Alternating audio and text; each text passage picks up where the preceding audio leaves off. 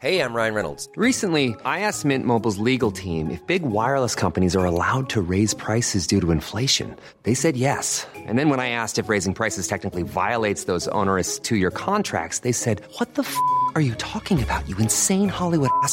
So to recap, we're cutting the price of Mint Unlimited from $30 a month to just $15 a month. Give it a try at mintmobile.com slash switch. $45 upfront for three months plus taxes and fees. Promo rate for new customers for limited time. Unlimited more than 40 gigabytes per month. Slows. Full terms at mintmobile.com.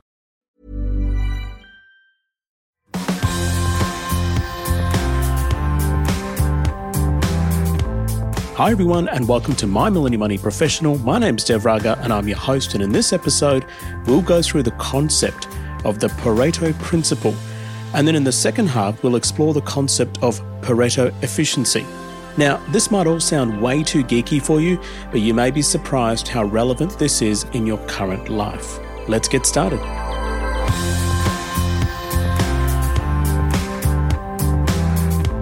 If you want me to discuss a specific topic, or if you have a specific question, don't hesitate to contact me via Twitter or via Facebook. And for those of you that are new to the channel, remember the three main aims education, empowerment, and entertainment.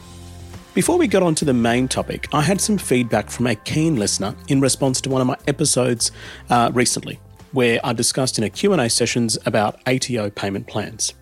They explained they regularly use ATO payment plans when they have to do their taxes and also when they do their BAS statements. This spreads out their tax obligations over the year, and it also means they keep their money in the mortgage offset account, which is a surefire way of earning some guaranteed returns, especially in this high interest rate environment. At the time of recording this episode, the RBA cash rate is around 3.1%. So perhaps a good tip if you're inclined to spread your tax obligations across the year. Note, however, this is not possible for pay as you go employees. This is really only possible if you're self employed.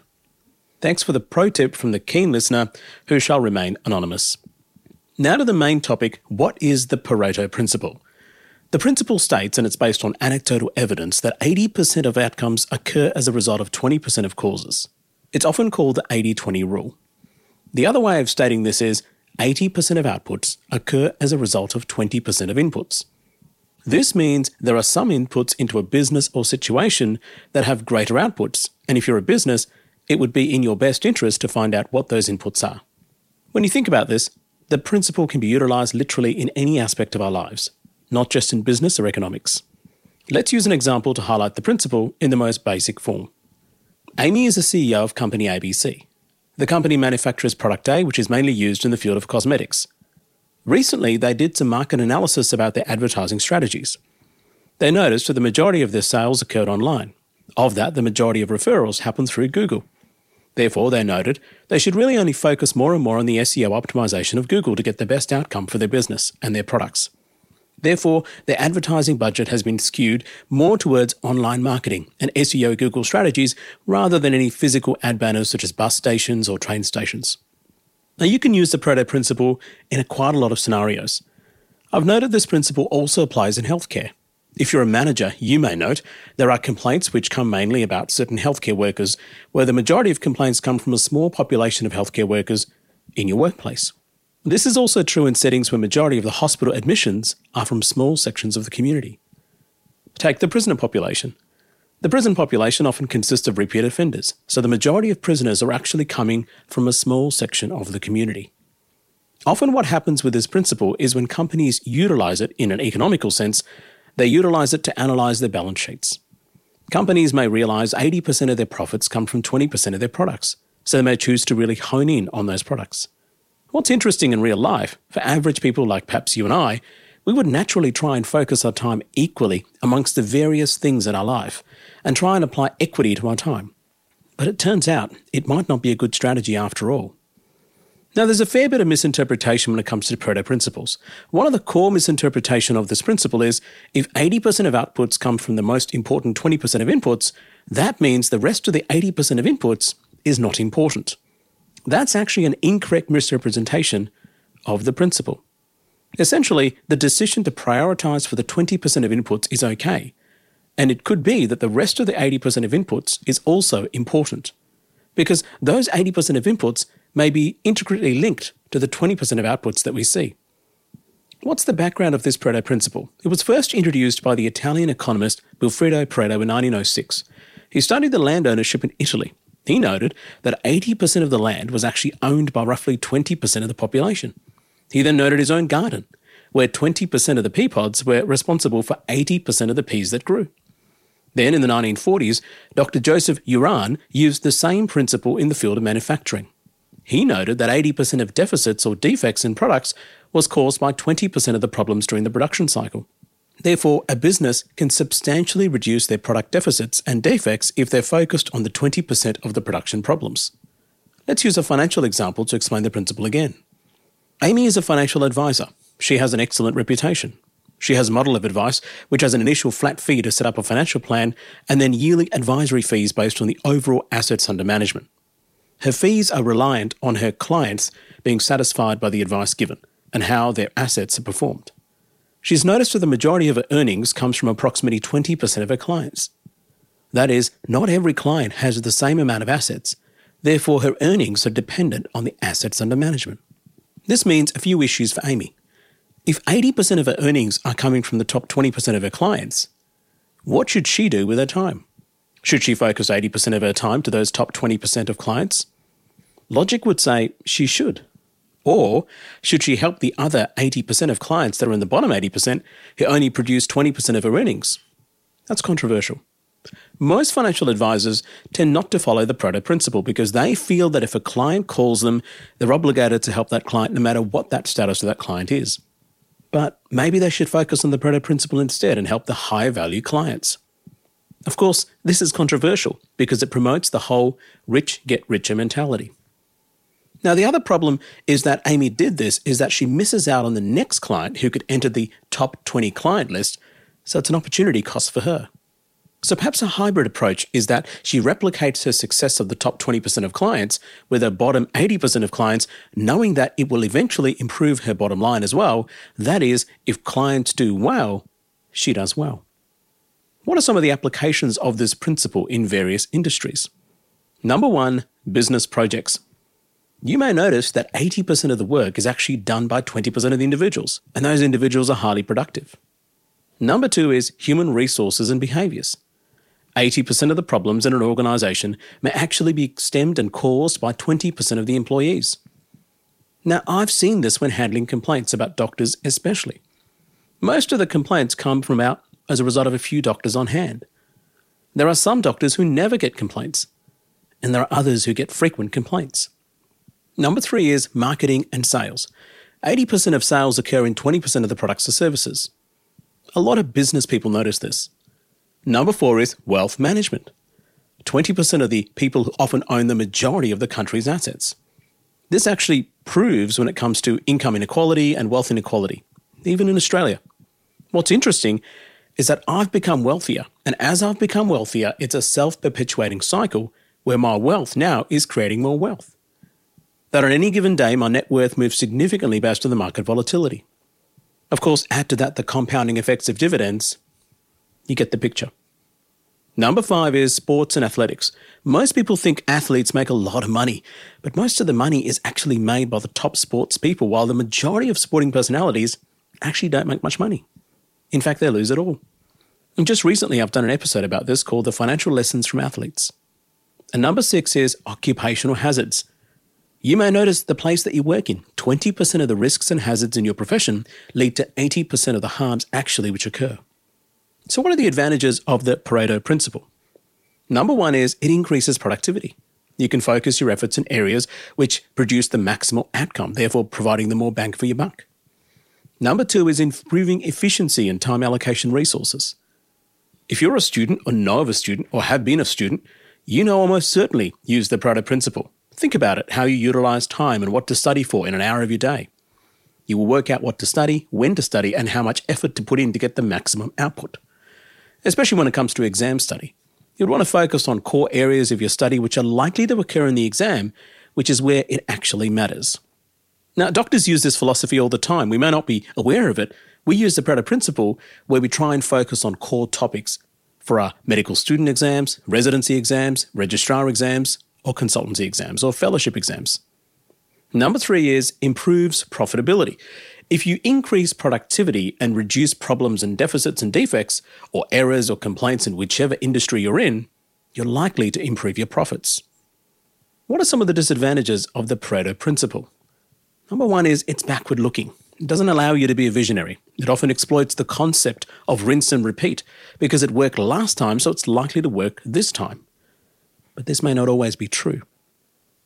Number two is it has unintended consequences. Now, suppose you own a business and note 20% of inputs has resulted in 80% of outputs. So you decide to cut costs of the other 80% of inputs. Well, it may have unintended consequences and may in fact affect the ability of the 20% inputs to actually make the 80% of outputs possible. The problem here is what you don't see and what you can't analyze. Number three is it assumes that it's always true. For example, 20% of workers may only create 60% of the output, and the rest are just inefficient. Number four is it can really piss people off. Back to the financial advisor, Amy, who may focus on the top 20% clients and not really focus on the bottom 80% of the clients. It might upset some of the bottom 80%. Therefore, she might actually lose clients as a result. Number five is it's actually not scientifically proven which I find quite surprising given there's so much anecdotal evidence around. Surely someone can objectively quantify and prove this principle. Maybe the study design would have many flaws in it itself. Now that's Pareto principle. The next concept we need to understand, which leads on to this, is the Pareto efficiency.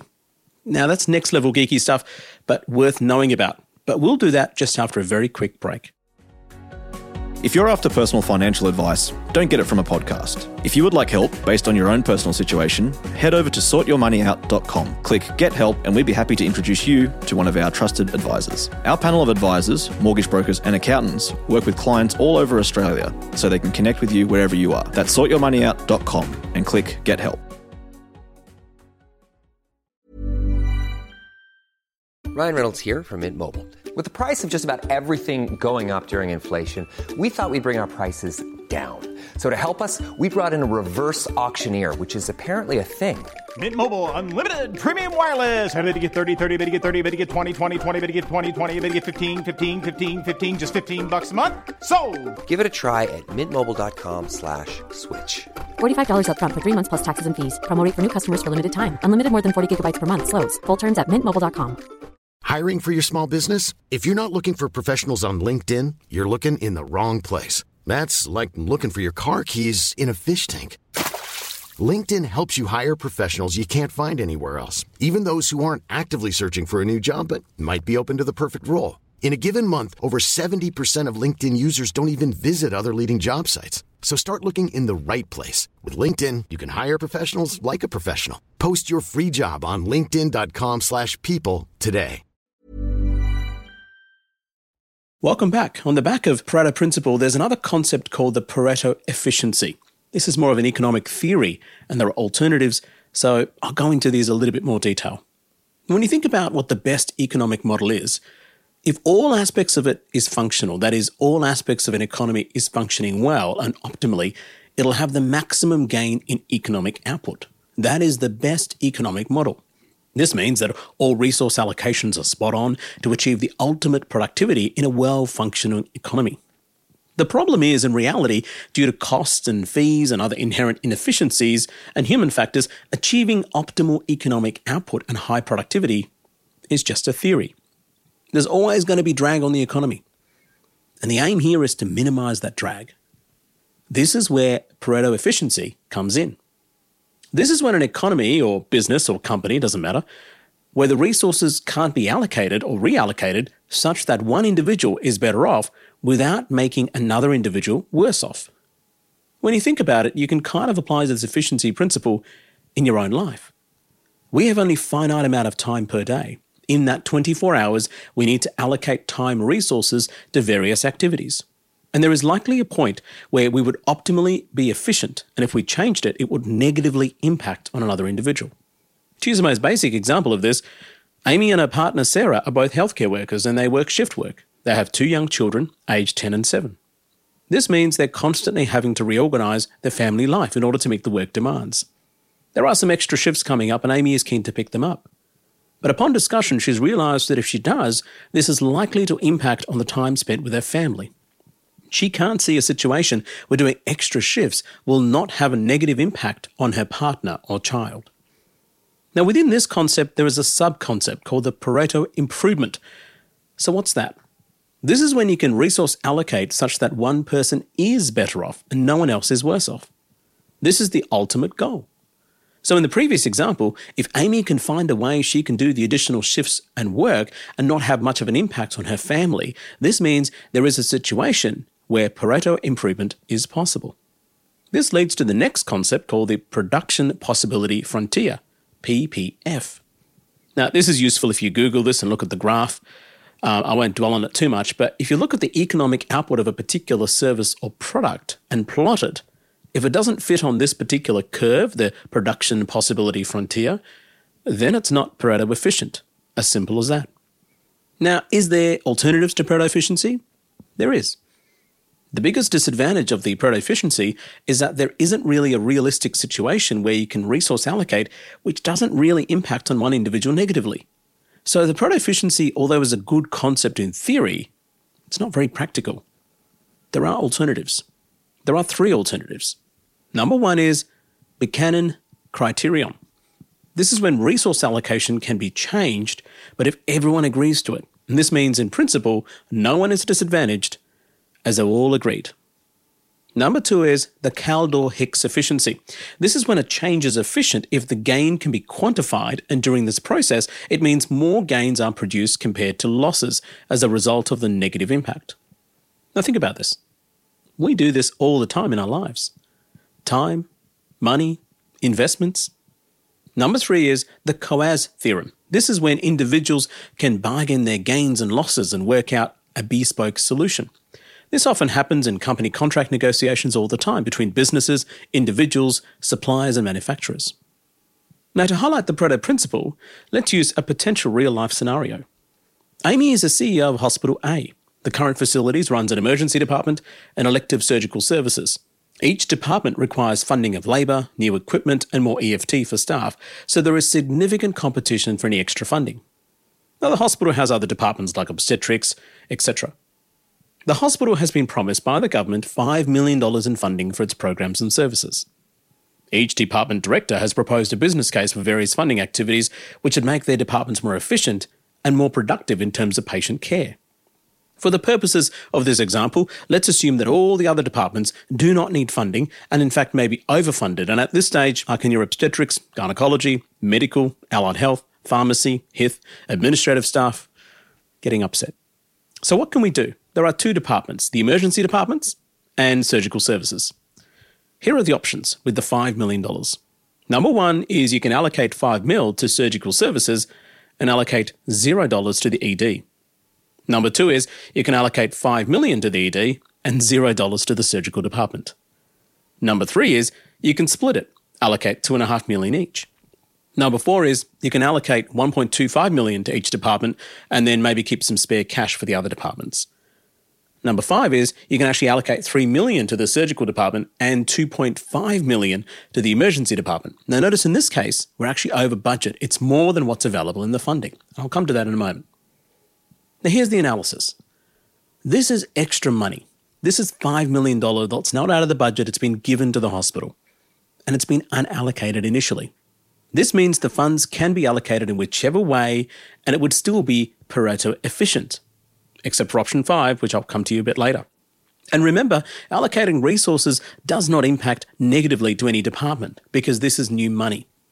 Yes, it would be fair and equitable to give it to everyone, but the Pareto efficiency is not about being fair or equitable. It's about efficiency. And that's why often Pareto efficiency is often confused with fairness. Now, clearly, in this case, the fair option would be to distribute the 5 million across the board but we're only focusing on the ED and surgical services.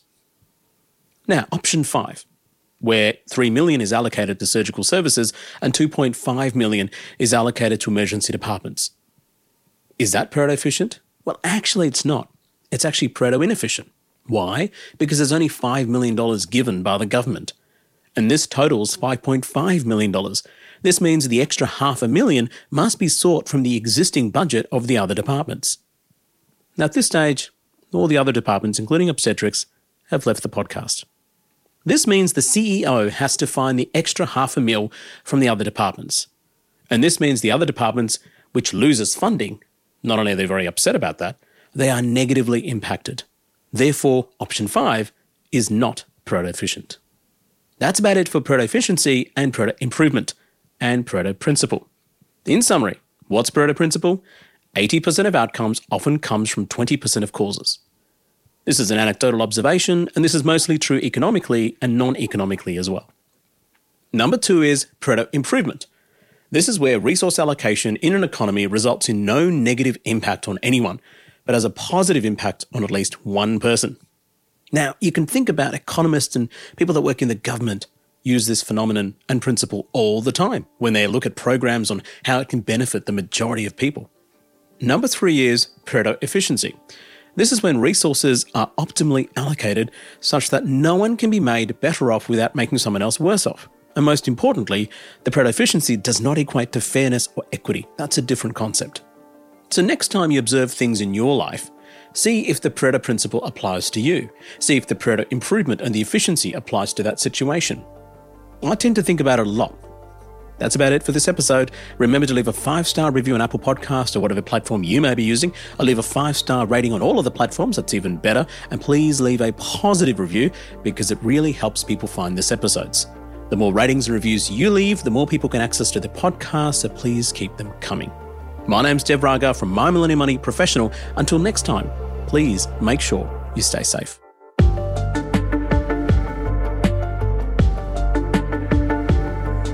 We acknowledge the Awabakal people, traditional custodians of the land on which our studio sits, and pay respects to their elders, past, present, and emerging. We extend that respect to Aboriginal and Torres Strait Islander peoples who may listen to our podcast.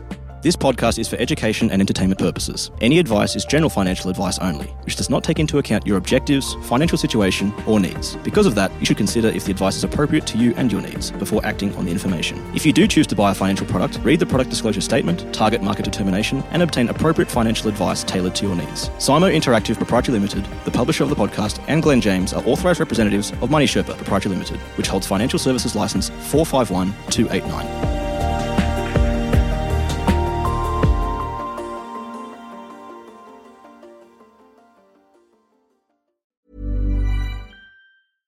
Mom deserves the best, and there's no better place to shop for Mother's Day than Whole Foods Market. They're your destination for unbeatable savings, from premium gifts to show-stopping flowers and irresistible desserts. Start by saving 33% with Prime on all body care and candles. Then get a 15-stem bunch of tulips for just $9.99 each with Prime. Round out Mom's menu with festive rosé, irresistible berry chantilly cake, and more special treats. Come celebrate Mother's Day at Whole Foods Market.